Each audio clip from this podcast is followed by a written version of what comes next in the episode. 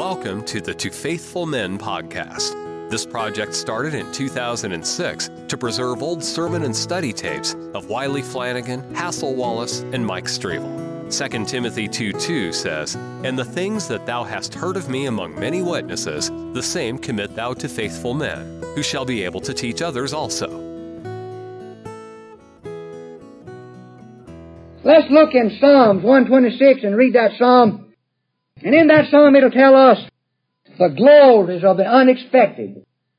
Just leave things up to God.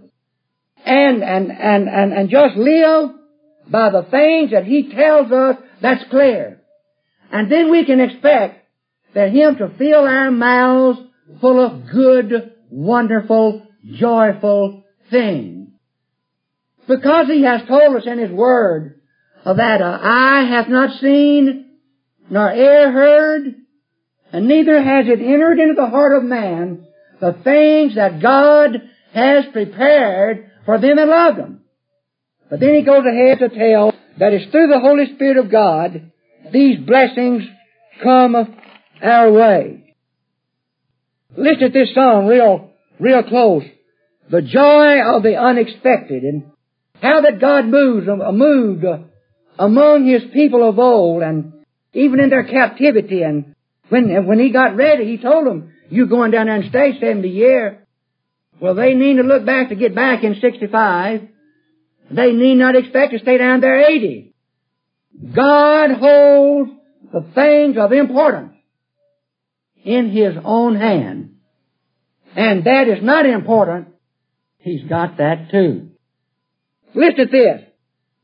When the Lord turned again the captivity of Zion, we were like them that dream.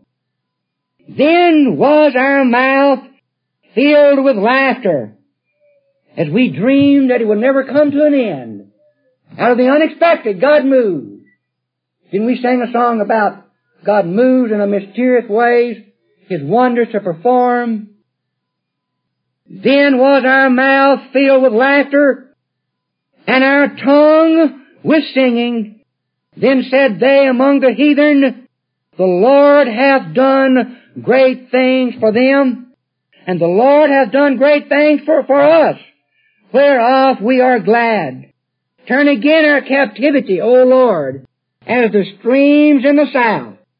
They that sow in tears shall reap in joy. I wish I could believe that more than I believe it tonight. I believe it, but I wish I could believe it in a greater uh, way, in a greater magnitude than I even am in possession of tonight. Do you believe that? They that sow in tears shall reap in joy. The whole wide world is in his hand. Who is that? Mahalia Jackson? He's got the whole wide world in his hand. Well, that's what Jesus Christ saying in Acts 1-7 to that church. A little beginning of 11 people. Now what you need to know is that you need to quit prying into the mysterious. That God has got the whole wide world in His hand. And He'll let you know what you need to know at His appointed time. But everything that you need to know in this hour, in the day in which you live, He has revealed. And if it brings some weeping, go ahead and cry. Because they that weep shall end up joyfully. If I'm going to believe His Word. They that sow in tears shall reap in joy. He that goeth forth and weepeth beareth precious seed, shall doubtlessly come again with rejoicing, bringing his sheaves with him. Uh, look in Daniel 2.19. Daniel 2.19. Don't you imagine tonight when God in His mysterious way permitted old Herod to kill all them little, them little boys, what was it, three years and younger, or whatever it was. And it talks about Rachel weeping for her children, just heartbroken. and would not be comforted.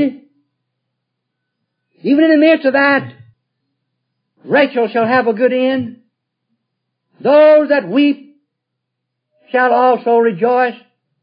And don't you suppose that the only hope that Rachel could ever have, although she couldn't understand it, must have been in a God or a king that was bigger than Herod? Can you just visualize the streets being blood-stained with little infant baby boys? The work of hell itself trying to stop the very plan of God whereby that He had designed salvation through a man? If we could only see tonight and all the things that we do and say that we know is wrong, all the things that brings anxiety into our lives, all the things that tickles, tingles our ego, all the bragging that we do on our family, all the bragging that we do on the church, after that's all said and done, if God Almighty has not got His hands clasped, unmovable, on the steering wheel of time, friends, it'll be all vain and void in this old world. Don't forget Acts 1 7. That God Almighty has kept some things in His own power, and they're safe, and He don't tell them till He gets good and ready. Listen, listen to how Daniel was overcome here. Then was the secret revealed unto Daniel. Catch that? Then was the secret revealed unto Daniel in a night vision. Then Daniel blessed God of heaven. Daniel answered and said, Blessed be the name of God forever and ever, for wisdom and might are His. That's the same thing now that Jesus is telling those eleven men. God got some things in His power. All that Daniel knew was that God, the God of heaven, was able to reveal unto him the dream of Nebuchadnezzar. He just knew he was able. But as far as knowing what Nebuchadnezzar dreamed, his mind was just as blank as that glass. But God, one night, in a dream, revealed unto Daniel what Nebuchadnezzar had dreamed. Now that's a God one day, just as sure to carry you to heaven as we're in this, as we're in this building. Let me ask you, is that not what it all, is that not the, the climax, the basis, the hub, the core of why we're here tonight? To honor that God that's going to save us. Is that not it? Daniel answered and said, Blessed be the name of God forever and ever for wisdom and might are His. And He changes the times and the seasons. That means when He wanted to, God can counter, counteract every law that He's ever put in force. He can cause the sun to stand still. He can cause it to move back 10 degrees if He wants it to. He can cause winter to be summer and summer winter if He wanted to. He can, de- he can defy the very law of fire. Fire will burn up anyone that gets in it if God does not counteract the law. But the God that got some power in His hand can get down and walk in the midst of the fire that had burned you up to a crackling. Now that's what He wants us, that's what Jesus wants the church of the Lord Jesus Christ to see in Acts 1 7. How frivolous is your thinking. What sin has done to your mind. Always wanting to know the mysterious. And many times, upon many occasions, become quite unconcerned in matters that God has designed for you. Sometimes they don't have much glory going with them. For some innocent woman in England in the 1600s to die, be put to a, be put to a, just wrapped around a, a stake, so to speak, and a fire kindled at her feet to laugh at her life because she wouldn't renounce King Emmanuel. There's not much glory in that to mankind. There's an awful lot to God. It says here that He setteth up kings. He giveth wisdom unto the wise, and knowledge to them that know understanding. He revealeth the deep and secret things. That's what we've been talking about this morning and tonight. He's got them in His own power before that they're ever revealed. He revealeth the deep and secret things. He knoweth what is in the darkness, and the light dwelleth with Him. Is there anything that bothers you much more than to know that God knows you inside and outside? I don't believe there's many weeks past that I don't give thought to that. And I really don't know of anything that, that really brings me any more thought and that, that God really does know me, and know my thoughts, what I think, what I'd like to say, whether I say it or not. And the things that I think, whether I put them into action or not, God knows that. He knows what's in the darkness. He knows what's in the light. And he, he's got a lot of things, his secrets in his hand, and many of them he hadn't told yet. But what this God of heaven keeps telling you and I is today is what matters with you. Today. And the people that lose sight of that sometimes uh, is uh, brings a displeasure to God, if we could uh, say it that way. So let's look now uh, in St. John 7 6 and see what that verse says. St. John 7 6, I'd like to read in another place or two if you'd uh, be patient with me. The thought that I get in this verse here is, is saying that since I cannot know all the time of God, I should strive to know my own time. What's available for me, what I can do under the goodness of God, and what God would have me to do in my life. Eh, not whether God will restore the kingdom of Israel or not, or whether God's going to come back next week or not, or whether that this earth's going to be annihilated or just going to go through some great change, or whether there's going to be a lot of people go to heaven or a few, and all of that, that, or whether I'm going to know you by your first name in heaven, or whether little babies will still be little babies in heaven, or will six year olds still be six year olds in heaven.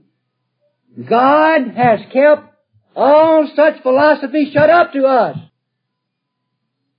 But He hadn't shut us up to the absolute fact that I will meet Jesus Christ in the air, and so shall we ever be with the Lord. And the Bible emphatically says, comfort ye one another with these words. Clear as a crystal. A lot of times, we just like the church 2,000 years ago, we might not specifically want to settle for that. But anyway, here's what Jesus said. He said, uh, Then Jesus saith unto them, My time is not yet come, but your time is always ready. That means it was ready today. It will be ready in the morning. But it won't be ready tomorrow because that never does come. But when tomorrow becomes today, then I should be concerned with that day. Turn with me to Luke 19, uh, please. Uh, Luke chapter 19, verse 41. I think I'll quit after this reading here. Uh, Luke 19, verse 41. I want to read back a little bit further than that. And this scene here, it's recorded in, in, in some of the other Gospels. But in, in, this scene here, it's where that our Savior uh, went riding into Jerusalem on a little old mule. We want to read about that. And, and I can just see him as he comes upon the Mount of Olives to the place where he can get a just a clear picture of that city, how he broke into tears over it. And the thing that caused Jesus to break into tears is because the Jews had refused to realize the good day and the opportunities that they had had. Let's read that. Here we'll begin now in verse 37, I guess. Well, uh, let's, uh, let's, let's just start in verse uh, 33. And as they were loosing the colt, the owners thereof said unto them, Why loose ye the colt? And they said, The Lord hath need of him. And they brought him to Jesus, and they cast their garments upon the colt, and they set Jesus thereupon. They made him a little saddle blanket, as we'd call it from their top garment, that your Savior would ride on this little old mule. Then, and as he went, they spread their clothes in the way. And when he was come nigh, even nigh at the descent of the Mount of Olives, the whole multitude, and this is something above these eleven men, they some behind Jesus and some in front of him, and here they are fixing to break out uh, into singing. The whole multitude of the disciples began to rejoice and praise God with a loud voice for all the mighty works that they had seen. Now, it didn't say a thing about salvation, did it? You need to catch that. All that they're involved in, or the thing that they're involved in most, is the miracles that they've seen. They're still in that same frame of mind in Acts 1 7. And they are blessed to see the great work of Jesus, the spiritual side of it, after that the Holy Spirit has come and led them in to many other truths. Is that not what I'm reading here? What they're praising God with a loud voice for all the mighty works that they had seen. Saying, Blessed be the King that cometh in the name of the Lord. Peace in heaven and glory in the highest. Listen at the religious uh, part of that uh, uh, people was going, going along. Uh, and some of the Pharisees from among the multitude said unto him, Master, rebuke thy disciples. Make them shut their mouth. Now this is the most religious people in Jerusalem. And he answered and said unto them, I tell you that if these should hold their peace, the stones would immediately cry out. Now I believe that Jesus Christ is talking about an old, lifeless, cold rock. Here he shows his power, what he could do. And he shows that it's already been spoken that they shall be praised. So if I told all human beings to shut up, these rocks would begin to chant the praises of heaven. They did chant that at his death. You remember Brother Bill Lee talking about that? The earthquake, the sun refused a sign, the very voice of heaven speaking at the very power of God. And when he was come near, he beheld the city and wept over it. I wonder if I, well, I ain't gonna say that. The Bible don't. But it does say that he wept over the city, didn't it? It said that. Saying, if thou hadst known, even thou, at last in this thy day, the things which belong unto thy peace, but now they are hid from thy eyes. You've done enough now to where I've closed you up in darkness.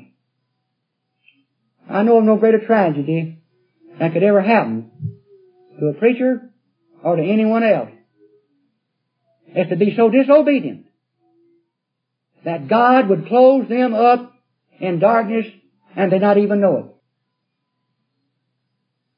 For the, for the day shall come upon thee, that thine enemies shall cast a trench about thee, and compass thee around, and keep thee on every side, and shall lay thee even with the ground, and thy children within thee. And they shall not leave in thee one stone upon another. Here's, here's all the climax of that. Because thou knewest not the time of thy visitation.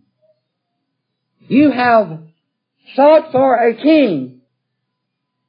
And you have been unwilling to be taught things that mattered. That I am a king. But I have enshrouded my glory with flesh and blood and bone, like yours, yet without sin. But you don't like that. You are clamoring for a king. No change in Acts 1 7. Uh, will you at this time, before you leave us, restore again the kingdom to Israel? It's not for you to know the times or the season which God has kept in His own power. But ye shall, but ye shall be witnesses unto me, beginning in Jerusalem, and in Judea, and in Samaria, and into the uttermost parts of the world. And you go and you stay in that upper room until you be endued, that's clothed, come upon, entered in by my power. You stay there until you are endued with power from on high. If I understood Bill Lee's preaching, he preached the thing that mattered was Jesus Christ. The thing that matters is for us to pay homage, glory, and honor unto His name. Love Him and live after His commandments. I'm going to be honest, I don't know of any lesson uh, that has pierced me any more deeply and this study that I've just studied a few hours on these verses that I've talked to you about this morning and tonight. To see the compassion and the love that Jesus Christ has for Jerusalem. And in our day for His people and for the church.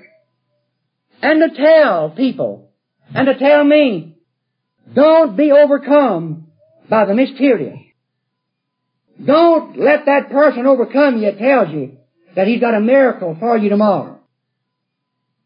Don't be overcome by signs and wonders. God has retained some things in His own power. But what that you should and what that I should be interested in, Jesus calls it, or inspires a man to write it down, the simplicity of the gospel. Now I don't know about you, but I'm not even as humble tonight as I'd love to be. I know I can grow in that. I don't, there's been only a few instances in my life when I felt that I had really crumbled and come under humbleness as Jesus Christ would have me to do.